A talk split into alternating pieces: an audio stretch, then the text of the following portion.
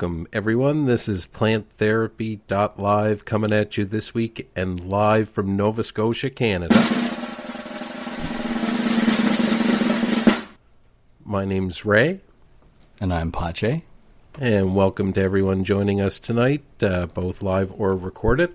Head on over to Facebook and search Plant Therapy Live and go ahead and smash that like button to all the beginner growers out there, be sure to go back and listen to season one because there's lots of good stuff there. And uh, we're also streaming the Grow Tent uh, live on there as well. So stop by and check it out. But the key here is to just go to planttherapy.live because it's all there. It's all fresh and it's all for you. You get it all at planttherapy.live. Pache, 1100 downloads or views in total across all platforms. All right. So yeah. Cracked that thousand. That's and that's I didn't ridiculous. even notice it. I didn't even notice it because I wasn't adding everything up together. I was kind of focused on uh, on one. High. Yeah. Well, you know, uh, so yeah, uh, I was. That's exciting. Yeah, it is exciting, right? When you think well, about thanks it. to all our listeners. Yeah, That's thank just you. uh, incredible. Onward and upward from here. So, uh, how you doing over there? Anyway, exciting. anything exciting going on this week or what? It's been Like- the Spider Wars. Ooh. It, uh, yeah, so- it started uh, about four or five days ago. I opened up the tent and I'm just puttering around and being, being nosy, checking out some things, and I see a little spider with a web, and I in the same spot where I saw one before uh, weeks ago, weeks and weeks ago, and I thought, oh shit. And so I, I got him right away, and and then later on in my inspection, I saw a few webs, um, sort of nothing thick, just sort of like a, a long, thin line, basically. And I saw maybe two or three of them around, and uh, so the war was on. All right, so pause right there. So we're going to get into that when we get your update. Um, Very curious to know how this pans out, uh, but we have a really good show planned uh, tonight. We're going to break down bro science, man, bro science. Uh, a lot of these things that you know people tell you. Your buddies and stuff, you know, may bring it up. Definitely something that you see uh, online. Pache, when we first kind of talked about the idea, were you familiar with the term? No, I wasn't. Um, and, and when you sort of described it, in my head, I sort of equated it to like old wives' tales.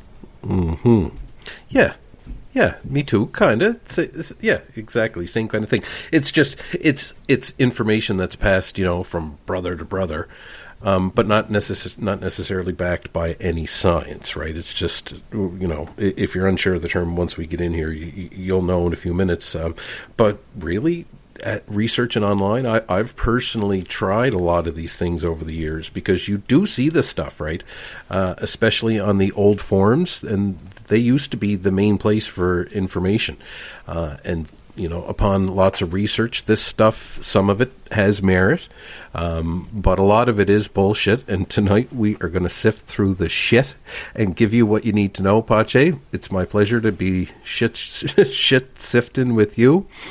Uh, Say so- that uh, five times fast. yeah, exactly. So it's going to be a good show tonight. Buckle up.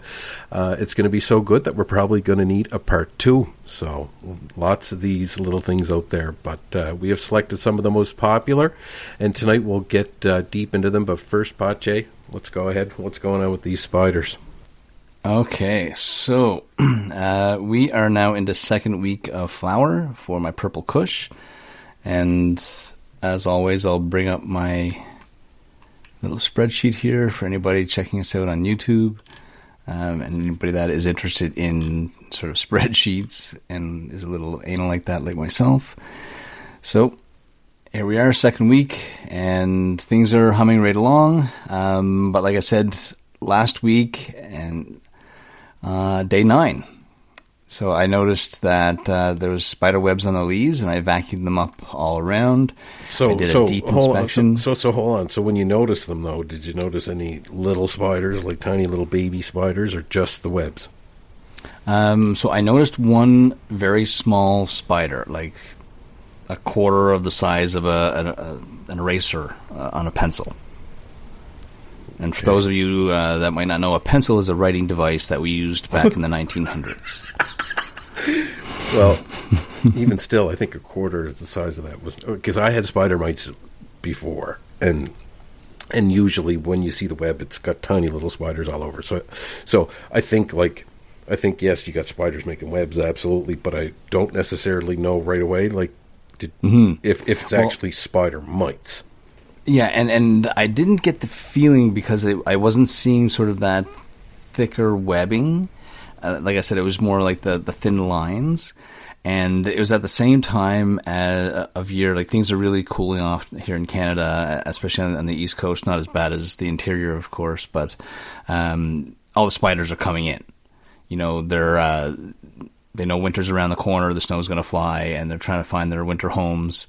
And so I think that's what's going on. And so we'll end up doing a, a real deep clean of the interior and exterior environments. Um, like really moved everything around, cleaned in crevices that uh, you know maybe have never been cleaned before, um, and just really did a thorough, thorough job. And um, thinking that I'm okay, I'm getting them all, and but you never get them all.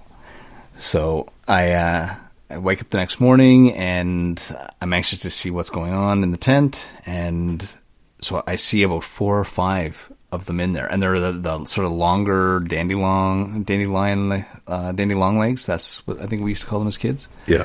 Um, The so that- I don't think they're if, harmful. If you squished them, that you'd bring on rain. Yeah, yeah, yeah, exactly.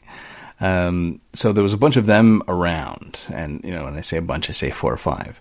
So I vacuumed them all up, and then I have these uh, sticky traps that are almost like um, half sheets of paper, and so I've laid them around. Um, and so between the cleaning, like going in every day, every morning, I unzip the tent, and I'm in there with the little, um, you know, d- dust buster or whatever, and um, the past two days I haven't really seen anything.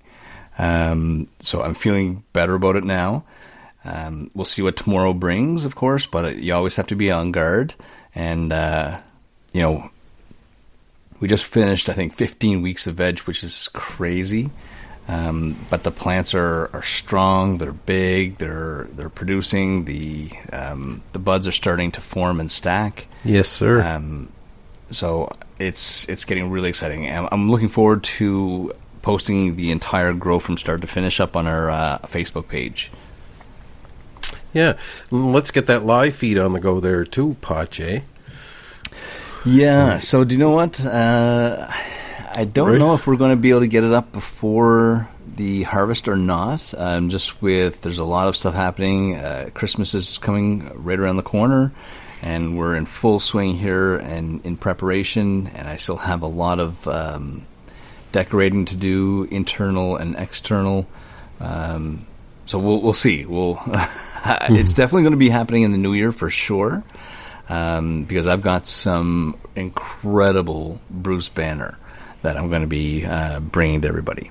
Awesome. So that's uh, that's sort of where I'm at. Uh, what about yourself, Ray? What's going on with uh, with your girl? You are getting close, my friend. Oh yes, today was a good day, man. I got so many trikes on my fingers that my fingerprint sensors don't work anymore. So you know, Oh, the problems, the problems to have. yeah. So day fifty six of flowering today for my personal. Um, the devil's pixie dust seems like it's gone, which is Powdery mildew's kept itself at bay. Yeah, I pushed the front line back. I pushed the front line back, and well, next week is harvest, so let's go there, right? I mean, um, looking to forward to having a nice harvest. The buds are nice and full and dense, just like they were last week. Um, Beauty. Gave gave them half strength nutes um, today. So, but when you when you open up the the tent, man, you just get pucked in the face with the smell. It's just absolutely incredible. It makes me have a newfound respect for the carbon filter, right? Because it's just it's really doing its job. Um, yeah. So, uh, but yeah, it's standard. I mean, cleaned uh, all the buckets. Um, took three of the plants out. I couldn't take that fourth plant out because of what we talked about last week. I got that tied up. Um, and that can't be really moved too easily. It's fallen all over itself. So I basically had to scoop as much water as I could out of the uh, out of the pot today and fill it up that way. And we'll just go with that. Uh, but cleaned everything else, and next up we're going to have four mint chocolate chip coming all in one group. So I'm going to get ready for that and you know, my temps are dropping a little bit, so I do welcome that a little bit because, of course, it keeps my water temperature low, and I'm growing in DWC. So, um, but will that so also trigger uh, the the resin glands to produce? Well, I mean, not you know, not necessarily produce, maybe um, cause some you know it can cause color variations and and things like that. In some in some strains, I guess it can, but I don't know if it's going to happen in my case. But we'll see. Mm. You know, um, cool. I, I, did grow. I can't these, wait to see when it's done. Oh my well, goodness! I did grow these strains in, in cooler temperatures already, so we'll we'll, we'll kind of see what happens as we move forward. But I'll have to get the kind of the heat in order uh, soon enough, so that'll be on my uh, on my list of projects to do moving forward. I'll be um, coming down to Cape Breton to uh, to have a taste. Oh, absolutely! Come on over. You know me; the door's always open, and we'll get right into that. And that's one of the Put the kettle on. Yeah, absolutely. Mm-hmm. Um, but commercially, things are going very well uh, as well. We had to uh, adjust uh, scrog nets on the weekend, so two two layers of scrog nets. We we had to adjust. Uh, everything was kind of uh, starting to shift, so we had to make some adjustments there, but we got it. So, uh, but the buds are stacking nice and um, seem to have a bit of weight starting to them. So we'll, we'll really see. But when you get outside this door, let me tell you, uh, Pache, the whew, and you open this door, I'm telling you, you never you, you, you, you never smelled anything in in, in your life. Um, these are gr- being grown under LED lights too, so we'll keep everybody posted uh, there. Uh, and then we recently took some clones; they're all rooted, they're starting to grow, and uh, all tucked into their temporary home. So things are going quite well. It's blue skies ahead on all of that so far, and of course, it's time for question of the week. Those trumpets. the trumpets of get get stonedness. the, the, trumpets of get stonedness. I, I, I, I, like that. The trumpets of get stoneness. yes. Do you know what? I'm so glad you said. Official, I'm glad this is being right? recorded because we'd never remember that. Dude, I've been saying this for three weeks. Come on, man. Three weeks, I think. We'll have to go back in time and see welcome, welcome, welcome to the party. Oh well, listen. Uh, for those of you that don't know, the uh, the real show happens before and after we go live. Too funny. That's what we should be recording and sharing. Um, so I just celebrated my one year cannabis growing anniversary. All right. Hey, yes, sir. All Thank right. You. Thank you very much. Ha- happy, it's happy growversary to you, buddy.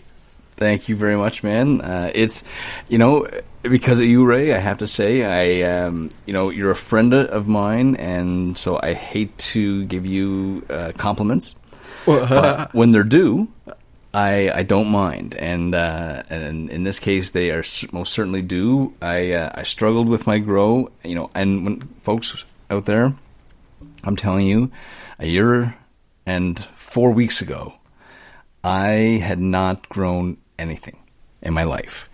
I've never grown a plant. Uh, I've never planted a seed except actually in grade primary. I think I was five years old. I think we did an experiment with a, a styrofoam cup.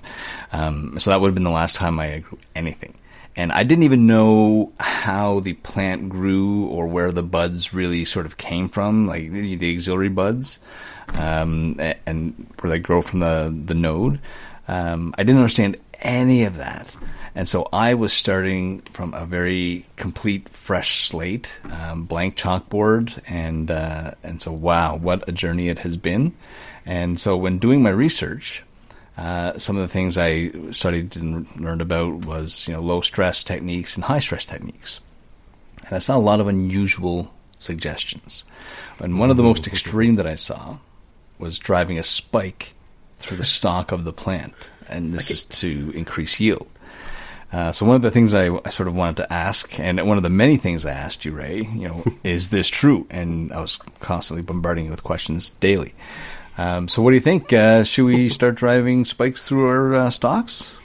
Well, you know, I've seen this one online. I, I've seen it. I'm not going to lie. You know, man, like I, I just don't. You have to look at risk reward, right? I mean, I've seen pictures of people doing this stuff. And you know is it being done in a controlled environment? Number one is what i want to know. And if so why aren't you posting the actual scientific you know results? Mm. my that's my first you know thing that but i've seen people post pictures. Uh does it work? Well i can't see how it would. Right? You're driving something right through the main the main transport of nutrients and water. Yeah, you're interfering with the highway of nutrients. Right, exactly. So why would you do that and have to, you know, your plant is going to survive absolutely 100%. Your plant will rebound. It will grow a big knuckle. It will just grow around it, whatever the case may be, like you know, huge knuckles in, in but some it's going to waste energy repairing itself. Right, exactly. So I can't see that happen. I, uh, you know, I can't see that happening at all. So I, I I'm going to say avoid that one. Um, that is not a gentle procedure at all. Um, and when people kind of give information like that, you have to really ask yourself, you know, is this proven information and do your research, or um, is it just somebody that's that's putting this out there for ill harm, right? But absolutely, yeah. and when it comes to getting correct information, there's sort of a way to sift through it, and, and here's what you need, need right. to know, I guess. Um, were the plants separated in a control group versus a test group, which is what you said a few minutes ago? Yeah. Um, were the clones taken from the same mother? Right? And that's um, another big one, right? Because if you're growing four or five different kinds and testing yeah. the stuff right then, you're never going to know. There's too many variables that can be different. Mm-hmm. Um, and, and if you're trying to find out and determine the effects of one specific variable, it's best to control as many of the other ones as you can. Right. Exactly. Uh, how many times did you repeat the test and get the same results? Mm-hmm. Um, how many uh, different strains did you test? Mm-hmm. Um, were the environments controlled across all the groups? Yep. Um, will you or did you share your data amongst other uh, growers? Right, and that the, these are the kind of things that I look for, right, when, when I'm doing the research into this, because some of this stuff isn't research by the University of Colorado, although some is, but not everything, right? So mm-hmm. sometimes you have to rely on growers that, you know, are are doing this stuff. Yeah, absolutely. Um, another one that I was uh, thinking about was, um, you know, will you when you add more fertilizer, will you get more yield? I, I, I see that one qu- quite a bit, right? You know, just add more, more, just add more, right, and keep adding more, and then you'll have a bigger yield. That's um, it's cute, right? That that's but no on so many different levels as as we should all know, right? Whew, you can't just keep adding fertilizer for larger yields. Yeah, and you know that might hold true for five percent of the time for somebody that hasn't given their plant any nutrients and just starts. But um, you need to pay attention to this stuff, right? And what your plant, you need to learn what your plant needs, and um, make sure you're giving your plant exactly what it needs, right? And you know, if this is news to you, then go back and listen to season one and all of our other episodes because we kind of touch on on the importance of, of this stuff uh, all the time. Um, you, Pache, you've never felt that one to be true, have you? No, no. I, I mean, I follow a very strict feeding schedule, so I I don't deviate in that sense. You know, I am, and because everything worked so well the first time, um, you know, I'm going to steal this uh, catchphrase from uh, from somebody um, in the real estate industry, but uh, I was too successful to do it any other way. mm-hmm. You know, so uh, yeah, I don't. Um, I'm very strict when it comes to my nutrients, you know, nutrients, and now I've I recently added molasses, which we'll get into um, in a little bit. Um, and then the next feeding is the CalMag and Monster Max for the roots. Um, and, and, now I don't deviate from that schedule. Mm-hmm. Uh, but for the next one, uh, this is something that I personally uh, do, and it's two days of darkness at the end of flowering. And will it make a noticeable difference in the trichome production? So, I I do a couple of things. So I do uh, 36 hours of darkness um, at the beginning of the flowering cycle and at the end of the flowering cycle. And I do it at the beginning of the flowering cycle just as a way to trigger the the flower into letting it know, okay, you need to start um, letting the plant know it needs to start st- surviving because it hasn't had it's been deprived of of light for 36 hours, so it needs to survive and start moving in that direction.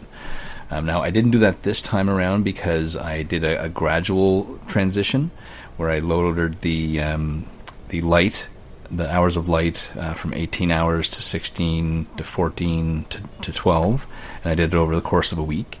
Um, so I didn't do it this time that um, to get that trigger, but I will at the end. I do like to do um, a 24 to 36 hour in in darkness when I once I harvest. Well, actually, uh, no, actually, just before the harvest, and then uh, and then I harvest, and then they go back into uh, into darkness into the tent. What about you, Ray? What uh, what do you do?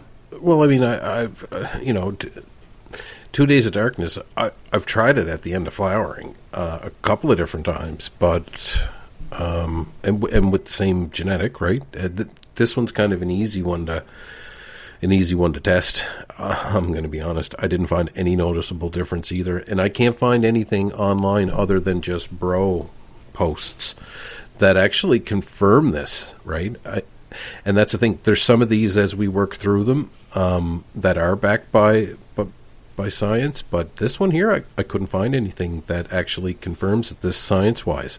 Um, so you know, but uh, that we'll have to leave that one open for uh, you know, kind of as we uh, as Pache goes through with his own specific genetic, which could react differently, right? And we'll, we'll kind of see that, right? But having it, to, having it, having that to compare to something else is the other thing too, right? So. Yeah, and, and I think I'm going to try um, at least this time around because I'm in that learning curve, trying everything new. I'm such a new grower myself. Um, I'm going to try at the end of this flowering cycle not to do that um, darkness and just go right into to the harvest. See what just see what happens. Mm-hmm. I'm not going to yeah. change things so dramatically that you know I'm probably going to even notice, to be honest, because I'm not. I don't have any tools to measure um, the density of trichomes per square inch or anything like that. So, mm-hmm. I mean, but you can definitely you know separate them and cure them and you know, first joint of the day it and first joint of the day it to something else and give it a old college mm. try. Mm. Well, I mean, uh, I if it's like worth doing of the day it soon. if it's worth doing, it should be worth. It should be something that you know shows a result. If it's worth doing, you know what I mean. Absolutely, absolutely. That's a good point. If it's worth, if you're going to get um, the results, then yeah, give her. Yeah, and I mean, keep in mind again, different genetics, right? There's so many different things, so just it's always a variable. And now flushing. Uh, does flushing improve taste by removing excess nutrients from the plants? Oh man, this is like this is this like is a big one. This is a constantly evolving one, right? And I'm hmm, right. It's it's like it's there's two teams. There's two teams here, like there is on a couple of other other topics like this, but this is definitely one that uh, it's been a great source of research for me as of late, especially too um, because I made the transition to you know a permanent um, DWC, right? And I haven't really done a permanent one. Um, just off and on. So I really just wanted to make sure I was getting the right information and and, and stuff like that. And um, there's anti flushers. oh know, yeah. The, there's anti flushers and there's flushers. the anti-flushers, the, you know, they're on the sideline saying that we're robbing the plants of nutrients, um, and doing that at any stage and of I can the growth. totally see their point too. Yeah, and and doing that in any stage of the growth cycle, you know, is counterproductive and doesn't benefit the the plant growth in any way, right? And they're saying once the nutrients are absorbed, right, they're there permanently and they can't be, you know, removed. Um, so, and they're saying that you just can't, you know, expel the nutrients um, or use them up simply by denying the plant more nutrients. So, the, you know, that's their kind of main points. And the the flushers, they're you know saying you know flushing your plants is not robbing them of nutrients. What you're doing is just allowing your your plants to use the excess nutrients that they've accumulated during their grow cycle, right? Which is a little bit different. Um, and the flushers are saying that your flowers will actually start to swell a bit after the nutrients are removed because your plant is not focusing on nutrient uptake anymore, which I don't know is if that's true or not. I, you know, we'll keep that one open for discussion, but this is a hot topic. This is the. I'm glad you brought this one up because this is a real hot topic. Um, you know, and we have to go by our experiences. That that's that's the big thing, right?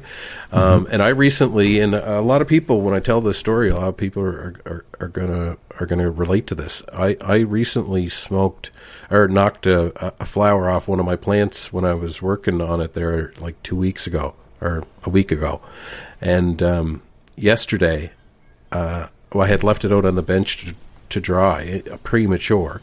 And uh, yesterday I uh, I had that and in, in a joint, and actually it burned really good. It tasted really good, and my ppm of my nutrient solution at this time was around 800. Okay, which is you know getting close to the maximum for your for you hydroponic uh, growers out there, as you would know. Um, you know when this happened. So and when I smoked it, it did burn really well. Um, so worth talking about, right? It's a, it's a piece of evidence to kind of th- throw into the pile. But I've, but but what what people say happens, like with the can't burn and the snap crackle pop and the really dark ash. Like I've had that happen to me, okay, a- as well. So I know this is a thing. I've had it happen to me a couple of different times, and and you know you roll a joint and the joint won't stay lit. Um, This you know this happened to me specifically when I was growing with um, like Miracle-Gro and stuff like Miracle-Gro, like that blue you know chemical fertilizer stuff, right? Um, so it, it, it's important to keep that in mind. So it, I found uh, the few times that I used that used that in the very beginning because it was readily available. Um, I had these experiences, so I know it's a thing, and I know like I've moved on to other different types of nutrients that are much better. But I've always followed the same process, growing in soil, right? Because it's just you get used to it, and if it works, then you're not going to start changing things that that work over time. Um, but you know, as things evolve and as different technologies and upgrades and and things ev- evolve and stuff, right? It just um, really just gives you um, you know an opportunity to keep your mind open and, and and kind of go with the flow. Now that living soil is a thing, right? Like you don't have to flush living soil, right? That's a thing now, right? Because there's no actual like chemical nutrients in there to flush, right? So that's a gentle process. You don't have to flush um, organic, you know, or, organic soil either. Um, so, you know, people that are growing in these things know this stuff already, right? And if they say they don't flush, that doesn't necessarily apply to everybody else. Like uh, in DWC, I've come to learn, or in hydroponics, right? Like I only have to flush for two days. That's enough.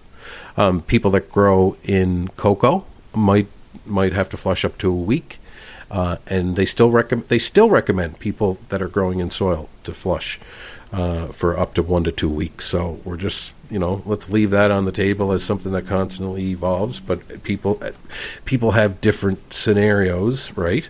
And Yeah. different things work for them. So yeah, know. I do a I do a two week flush myself. Right. And I mean you're using like Diablo nutrients, right, as we as we talked about, right?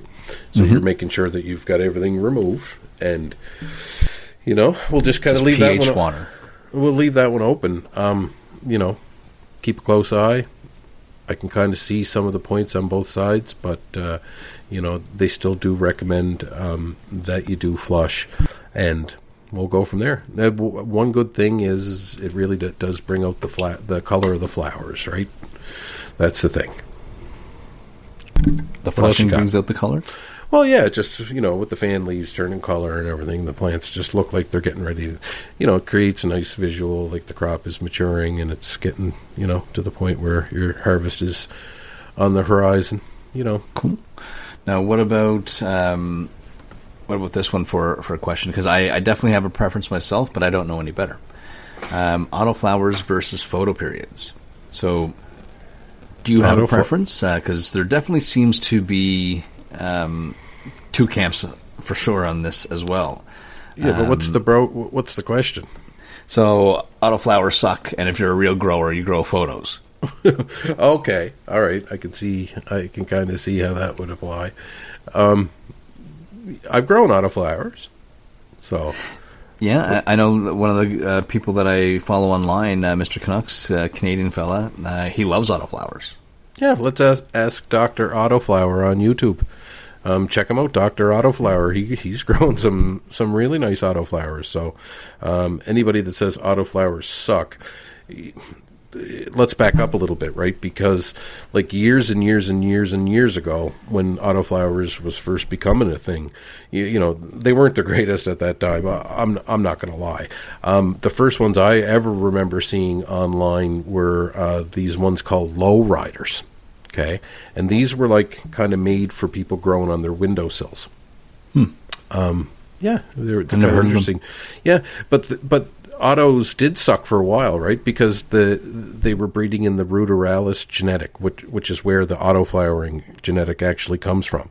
Um, but the, but those types of plants like sucked in terms of potency. So they had to like basically get that genetic bred into um, some of the better genetics, and all of that stuff takes time. But over the years, you know, they've really evolved.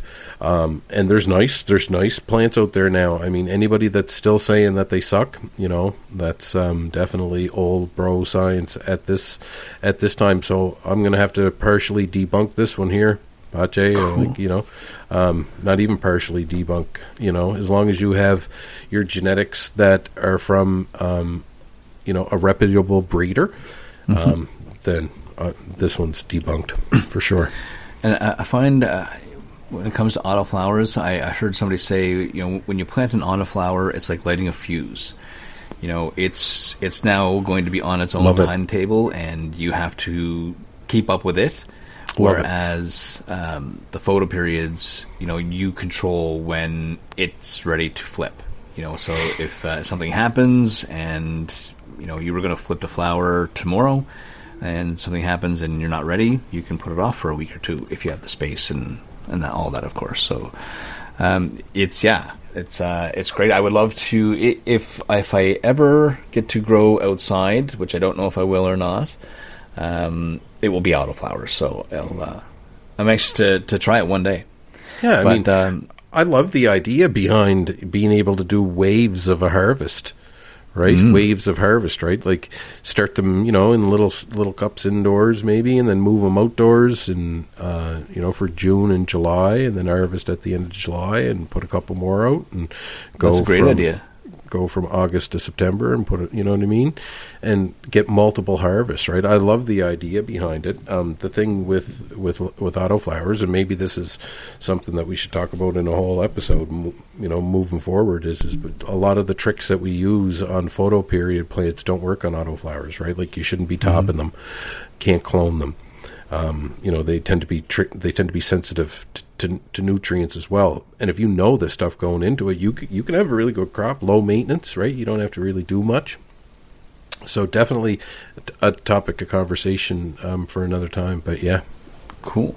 Um, so now, what about fan leaves? Um, Do you pull off all your fan leaves? Uh, will that make the plant grow bigger flowers? This Um, this is one of these ones, man. When I immediately seen this, even as a new grower years ago, when I immediately when I seen this, I knew that this one here was not. You know, I, I just knew that this one here. It just felt right to me to know that this was not anything. It was not consistent with anything that you know I had learned about the plant up until this point. Some people swear by this one, and I am in awe of the decision to do that. Like I'm sticking with the first law of thermodynamics, right? Like you're not going to get something out of nothing. That's my stance on that, and I do stand firm on that. Uh, and I know some people will argue with me. Um, you're not pulling your fan leaves off of your plants over there, Pache area. Um, yeah, I do to a point. Um, but I do when I do it, I do it at a certain time and I do it in a certain way. So uh, when I first started this journey, I was sort of listening to two camps.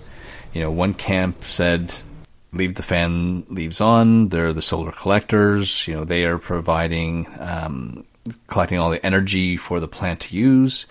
And then uh, another camp was saying, you know, um, you want to clear those uh, leaves and, and those buds that you're not going to use because of the training method, of course. Um, and and what's going to happen is, you know, the if the plant has right now hundred bud sites and is able to feed hundred bud sites, and you strip, let's say, uh, twenty or twenty five percent of those bud sites away, then all the potential is going to just drive right back into the 75 um, percent that remains, um, and that's going to really drive the uh, the growth.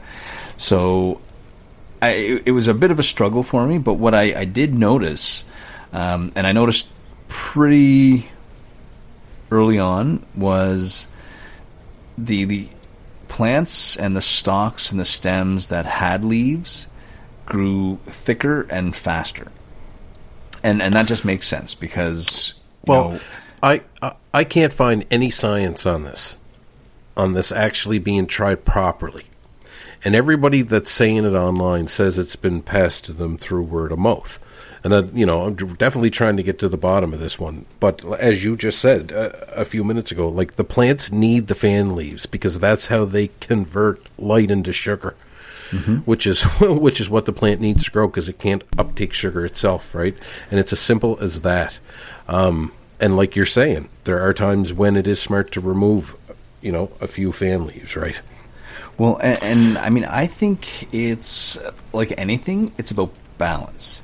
So mm-hmm. when I when I take off fan leaves, I will look at, for example, three in a row. Um, you know, level one, level two, level three, or you know, first floor, second floor, third floor, um, and I'll remove floor number two. And and what's happening there is um, it's increasing the airflow. The mm-hmm. the plants are still collecting um, the energy because the, those leaves, and especially where um, I top, I like I really like to leave those leaves where I've topped, uh, I leave them be as long as I possibly can because they are, it's the hub and it is driving all, that's where all the nutrients are going. That's where I want all the activity to happen. Um, yeah. So I will leave the uh, the fan leaves on all around those hubs and anything that I want to be a hub anything that's after my canopy is developed, anything that's not getting light, well, then at that point we have to say, well, its job is to convert light into sugar, and if it if it's not receiving light, you know, the, it's completely different story. Um, right. And I'm a big fan of removing a couple of a couple of fan leaves up at the top too, right? Because mm-hmm. sometimes you get those really large ones up at the top, and mm-hmm. one of those leaves can block, you know, several several flowers underneath it. So I'm a big fan of removing a, a few of those. They can have a huge impact when used correctly, right? It's like the force; you got to use it correctly. Um, my last grow, I by the end of it, I had pulled off most of the fan leaves due to powdery mildew. Right by the end of the grow. Um, and I could really tell that I suffered because of it. So uh, again, I'm going to go definitely by experience on this one, and the fact that I can't see this backed up by any type of science. Um, you know, like Pache said, you know, we get in there underneath when we're scrogging and we pull off a lot of that uh, stuff underneath um, because you do get other benefits by that. It you know increases your airflow and pests can't set in and you get less of a chance of powdery mildew under there as well. So Yeah, I'm definitely debunking this one. That's my stance, and I know there's people out there that'll argue this one, but or, you know, Yeah, and especially the way I grow uh, the nug buckets technique, the manifolding, the mainlining technique.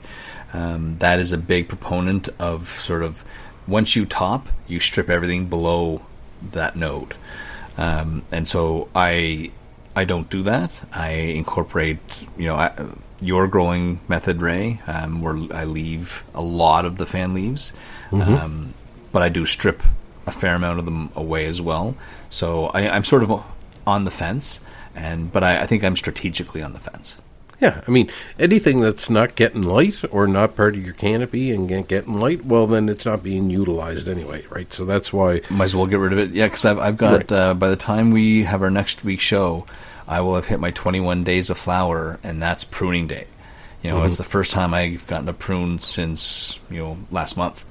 Um, and I have to get underneath that canopy. I've got photos, and there's a lot of little buds and and whatnot that are just not getting any light at all. Um, and and you can tell they're they're wilting. So Yeah. got to get rid of them. Yeah. Um, so what do you what do you think about uh, 24 hours of darkness uh, will get your plants to flower faster? So we were sort of talking about that earlier, but we, and we sort of talked about uh, at the end of the flowering cycle. And I think this well- time I'm going to leave the lights on, but I I did this I've tried again. it. I've tried What's it. I- I've tried this one. I've tried this one numerous different times. Mm-hmm. Um, this again, this is another one of those easy, easy to try ones, right? Um, I'm going to be honest. I tried it with with um, w- with the same genetics, right? Like with clones, uh, and I, I experienced no difference at all. Um, th- there was something else too. I, w- I wanted to say back when you were kind of touching on this, but I knew this one was coming, and I wanted to hold off on it. I did read something either today or yesterday. Um, they were basically saying, what was it now? I'm trying to remember. It was just a comment. Um, this 24 hours of darkness. So they tried this in a controlled experiment, and they said that the plant response to 24 hours of darkness or to 12 hours of darkness to initiate flower appearing was actually exactly the same. Hmm. The measured plant response. So I, I, I did want to say that earlier. Um, but yeah, I did actually see that, which was kind of um, you know news to me because I figured you know it was going to take a little bit longer than that. I didn't realize that the the response was so immediate. Um, But yeah, and w- when I did try this one, I, I didn't notice a difference, right? So that kind of uh, consistent. So you you've tried this, right? But I haven't tried it the other way, so I haven't tried not Right. doing the 24 hours of darkness. Mm-hmm. Mm-hmm. So I might try Next that time. with, with Yeah, the uh, yeah. Bruce Banner. Yeah, exactly, absolutely, for sure. What else you got? Cool. And now this is uh, something that's interesting. So, uh, adding blackstrap molasses during the last weeks of flowering makes the buds sweeter. Hmm. You know, What do you I got of this? I got caught by this one too. Absolutely. Why wouldn't you? Right? Who? Right? Because there's lots of people trying this, and molasses is pretty cheap and, and accessible around the world. So it's so it's kind of used. And who who doesn't want sweeter buds? Right? I mean, you get definitely. Absolute- I'm, I just started incorporating molasses into my grow. Yeah, I I had uh, incorporated molasses in, in, into grows as well. Um, learned a lesson outdoors, so let's do an outdoor alert on this one for everybody because I ended up having some rabbit problems. Um, because you know, of course, if you're going to be using blackstrap molasses, um, you know, it Oh, can yeah. attract pests, right? So just keep that in mind. You know, if you're indoor growing, then don't worry about it. But if you're outdoor growing, it's just another variable that you need to take into account when you're planning your setup. So and I've had it happen. So it, you know, but yeah, this this one catches you right. A lot of hype, a lot of hype online about this one. So, um, I got. I have to say, I, I did get deep into this one. This is a rabbit hole, right? This is another one of these that that's a rabbit hole. Um, you know, so people do specifically say that it makes the buds sweeter, right? You know, so that's something that we have to take into consideration. I don't. My experience has been that it didn't make the bud sweeter. Um, did it have benefits? You know, well, farmers use this stuff traditionally for for certain crops. They've used it kind of outdoors, so uh, that's something to take into consideration. But it has the NPK value of one zero five, right? So right away, if you're using this during flowering, it's having some value. Some bloom effect. right? So you can't say that it doesn't. Um, it does have a pH of 5.5, so that's something that it could take into consideration if you're, you know, excessively using it. It can alter the pH, so something you want to just keep in your mind. But um, science actually shows that um, these, you know, carbohydrates or blackstrap molasses added to the soil actually feeds microbes, right? Uh, which in turn produce CO2. So that's a thing, and that's a benefit. Um, so you need this kind of stuff to have a healthy colony of of rhizobacteria and your other benefi- beneficial bacteria for this to work, though, um, because the plants can't just utilize the sugar. You know, Not directly. not directly, exactly. Um, but and then of course a reminder: um, if you're using molasses, you can't. It, it has to be unsulfured, Right. Because sulfur kills the microbes. So um, here's the thing: if if you're growing in you know in soil and you have beneficial bacteria, absolutely. You know, uh, uh, uh, on those on those grounds, you know, adding molasses is not going to hurt it's organic, right? Um, but I have to think, yeah. So we talked about this Pache. Pache's bringing up on the screen the Diablo Monster Carb. You know, we were kind of looking at that. It's got some fancy wording on the pamphlet there, Pache. Yeah, and this is the stuff that I bought myself. Uh, this is the first grow that I've used it, um, so I don't have any reviews as of yet. But I uh, add it once a week, um, and it is. So I'm just going to read read what Diablo uh, claims. Um, So, Monster Carb Liquid is a liquid form of, of water soluble molasses that provides a pure carbohydrate source as a food for robust, beneficial bacteria. Monster Carb also provides a soluble source of iron and can be used from the second week of the flowering cycle to the end. Now, it also has some. So here's uh, the thing: if you're using the other Diablo product, wh- wh- which one was that now? The Monster this Max. is Monster Carb uh, Liquid. Yeah. So if you're using Monster Max, Monster Max is the beneficial bacteria. Right. So Mo- Monster Carb is a food for the beneficial bacteria. I, I oh, that's it. a good way to put it. Yeah, when when we first were kind of looking at that, I didn't get that same vibe. Ah, Okay. It's more clear to me now because it works in conjunction with uh, Monster Max, and Monster Max is beneficial bacteria. Oh, awesome! Cool. And I'm just gonna. There's a couple bullet points that they have on their on their website that I thought wa- was interesting. Um, two types of complex carbohydrates. Um, added weight to the final plant. Um, source of uh, soluble organic iron. Um, food for microbial microbial activity.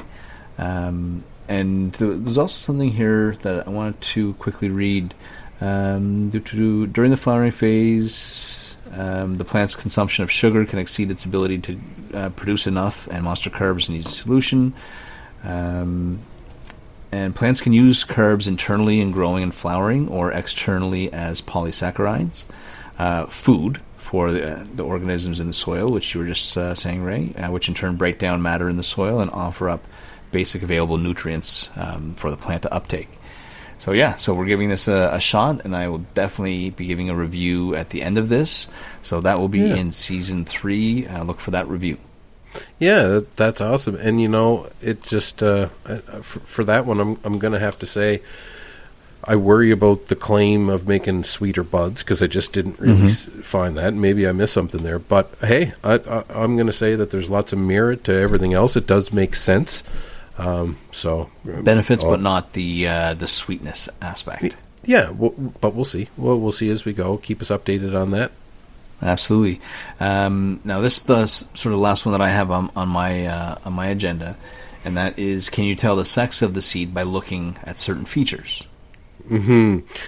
So this you know I, I got caught by this one over the years as well not gonna lie. A quick google search will will lead you to a chart that shows you that um, you know it explains that if you look at the bottom of a seed it does this and looks like this and um, you can tell if it's male or female. It's actually not true so this is definitely, um, you know, untrue. There is no way to tell the sex of a seed by appearance. This is a complete myth, and whoever made that chart, you know, kudos to you, I guess, if you were looking to troll people, because it worked. but yeah, there's just you know be be totally aware of this. The only thing that you can tell from a seed by the appearance, you know, is maturity. Really, in the health of the seed, it'll uh, you know be nice and swollen and have nice defined lines and beautiful patterns on them. Um, but there's no indication there at all um, whether it's male or female. But they can actually test the uh, cotyledon. They're the first two leaves that appear, the cotyledon or whatever they call them. Um, you can actually pop one of those, and after the after the plant gets its first set of true leaves, um, they can actually test the cotyledon for the Y chromosome to determine its gender. So they've done that with science. wow. Yeah. So just a fun fact for you there. Cool. Yeah, so you seem to have basically hit the main ones, right? These are the ones that are that are the most important. But I think really upon upon talking about this one, I really think in the future this one is going to spawn a part two. Um, because I think there's a lot more out there that uh, we didn't quite address, but these are definitely the main ones. And if any of our listeners out there have any suggestions or have heard any words of wisdom or bro science or old wives' tales uh, when it comes to growing, uh, drop us a note. Um, we would be very interested in hearing, especially from different parts of the world. Um, it would be uh, it'd be pretty cool to to get some different insights. And uh, yeah, we'll add it into one of the next shows, the upcoming Right. shows. All, all you got to do is go to Facebook, search Plant Therapy Live, and then click on the big bag of nugs. Yeah, Right? and it, if you That- if you see the um, the canopy that's online right now on the um, on YouTube, um, just look for that. It's the same photo there as it is uh, on Facebook. So check us out. You can drop us a line there. You can also go to planttherapy.live, and in the bottom right hand corner of the screen, you can leave us a message there as well if you don't want to do it publicly. And uh, in the new year, we're going to have changes coming up that are going to allow us to become more interactive with our listener base, Pache, which is going to be nice. We're going to be able to have people send us voice messages uh, with questions and and, uh, and comments and stuff like that, and we'll be able to incorporate that into some of the shows moving forward. So. Um, Christmas is around the corner, though. You said you're starting to get uh, some preparations there, Pache. Oh yeah, so I'm uh, there's I, I find the earlier I can get stuff done and the more organized I am, the, the less and the lower stress levels I have, um, which I'm all about. And so I've started my Christmas shopping. Um, you know, hopefully I'll be done in the next couple of weeks. Uh, I started decorating. The tree is up, and we started putting lights on uh, today. And yes, sir. Yeah, so it's uh, it's a fun time of year. It's exciting, and you know, most of my life I didn't look forward to this time of year, but that has turned around, and uh, I'm excited. You know, it, Yeah. uh, the weather is so nice here on the East Coast. Um, we- you know, I seen that the bo- that the tree that the Christmas tree that uh, in, in Nova send to Scotia that we send to Boston. I see that that's on its way. So anyone listening listening in Boston, uh, the Christmas tree's coming, folks. So hang in there. It's beautiful. Awesome. So that's awesome. Um, any other closing thoughts for tonight, Pache? Uh, no, I don't think um, anything. Nothing really on my mind. I just want to thank everybody for uh, tuning in and listening. Uh, thank you, Ray, for uh, being there for the, all the advice. I'm going to keep bending your ear uh, for many years to come. And yeah, so this has just been a lot of fun. Awesome. Once again, my name is Ray, And I'm Pache. and join us next week at 7 p.m. Eastern Standard Time. Have a great week, everybody. Have a great weekend, everyone. Bye bye. Bye bye.